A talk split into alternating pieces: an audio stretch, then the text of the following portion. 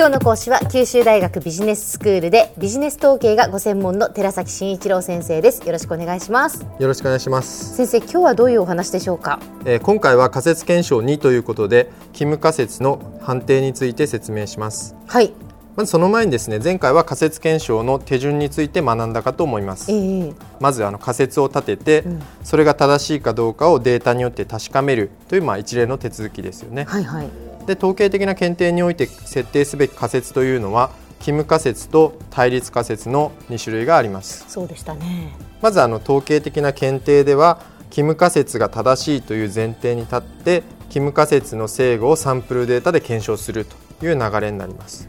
先生このキム仮説と対立仮説ってどう違ったんでしたっけ？キム仮説は、自分が言いたいことの逆ですね。はい。で対立仮説は本当に言いたいことなんです要はキムというのは無に帰るという意味なので、ええ、無に帰ることが期待されて立てられる仮説ということですね。なるほどなるほど。そうであってほしくないっていうね。あってほしくないってことです。え、で、まあ仮説が正しかった時は、うん、仮説は支持された、正しくなかった時は棄却されたという表現になります。はい。キム仮説が棄却されればその否定である対立仮説が支持されると、ね、もちろんキム仮説がそのまま支持されるってこともあるわけですそうですよね本当はこういうこと言いたかったんだけど言えなかったっていう場合ですね、はキム仮説がそのまま支持となります、ええでまあ、前回は日本人男性の平均身長とオランダ人男性の平均身長に差がないというキム仮説を立てましたね。はいだから本当は、まあ、オランダ人と日本人の平均身長には差があるということが言いたいわけですよね。これが対立仮説ですよね。でもキム仮説としては平均身長には差がないということになるわけですよね。そうです。ええでまあ、実際に検定をしてみると、はい、まあ、平均値の差の検定なので T 検定というのを行います。T 検定。まあ、これスチューデントの T 検定というんですけれども、まあ、それはあの後ほどご説明をします。はい。でその結果、まあ、キム仮説は棄却されて対立仮説であるオランダ人と日本人の平均身長に差があるというのがまあ採択されました、うん、でここまでがまあ前回の復習ですが、えー、いかがでしょうか？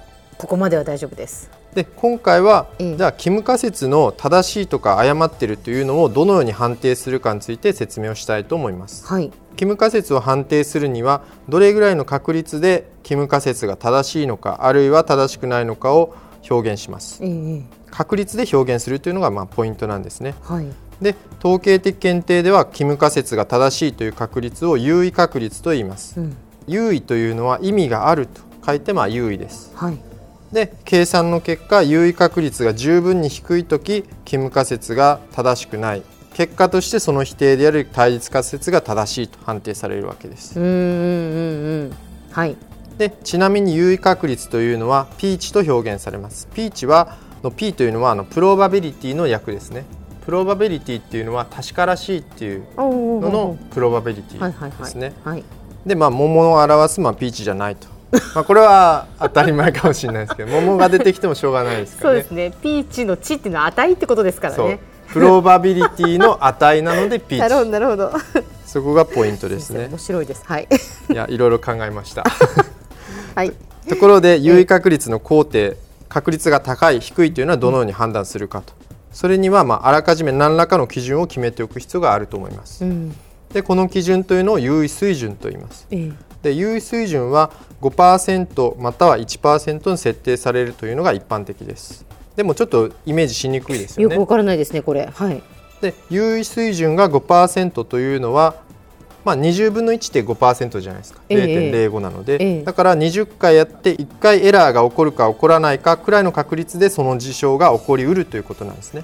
うん、なるほどだから1%水準だったら何回に1回ですか、100回に1回です。そうですね。100回にやって1回エラーが起こるか起こらないかぐらいの確率でそれは起こると。起こるっていうことですね。ことですね。だから1回エラーが起きて99回エラーが起こらないだろうということなんですね1%水準っていうのは。ということですよね。1回ぐらいはでも起こるだろうっていう。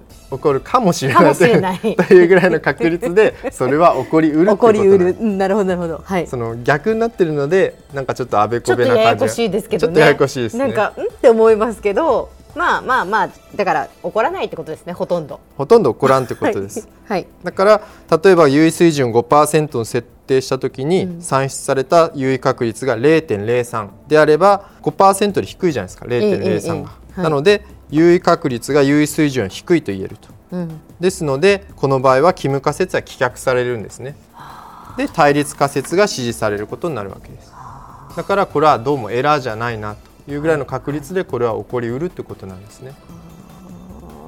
耳で聞いただけではおそらくリスナーの方も今ややこしいと思いますが そこはちょっと難しいところなんですね、ここでホワイトボードがあればねでも一つ面白いのが、ではなぜその対立仮説が証明されたと言わないで採択されたとか支持されたという表現を用いるんでしょうかね。はいはい、なんででしょう？それは収集したデータにだけ言える結果かもしれないのであえて控えめな言い方をすることになっているということです。優位確率っていうのはあくまで確率の話なので、うん、証明されたとは言えないんです。だからエラーもあるわけです。なるほど。もしかしたらね。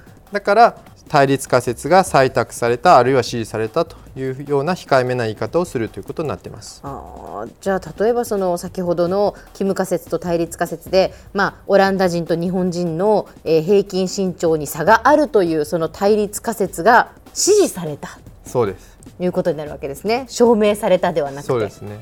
はい、でまあ、例えばサンプリングに関しては次回以降お話ししますけど正しい判定をするにはサンプリングをどのように行うかというのは大変重要ですでは先生今日のまとめをお願いします。今回はキム仮説の判定について説明しました。キム仮説を判定するにはどれぐらいの確率でキム仮説が正しいのかあるいは正しくないのかを確率で表現します。この確率を優位確率といって P 値で表されます。次に優位確率の工程は優位水準で判断されると述べました。優位水準は5%または1%に設定されることが一般的です。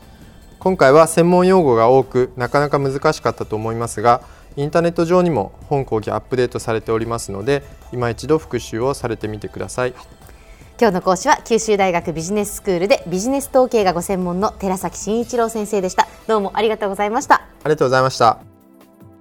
さてビビックモーニングビジネススクールはブログからポッドキャストでもお聞きいただけます過去に放送したものも遡って聞くことができます。ビビックモーニングビジネススクールで検索してください。ビビックモーニングビジネススクールお相手は小浜もとこでした。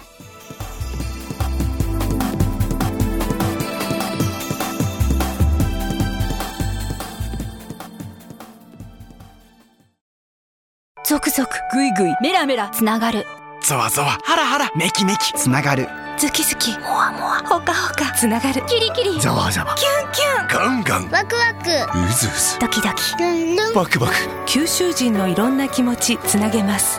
九州から輝こう。キラキラつながる。キューティーネット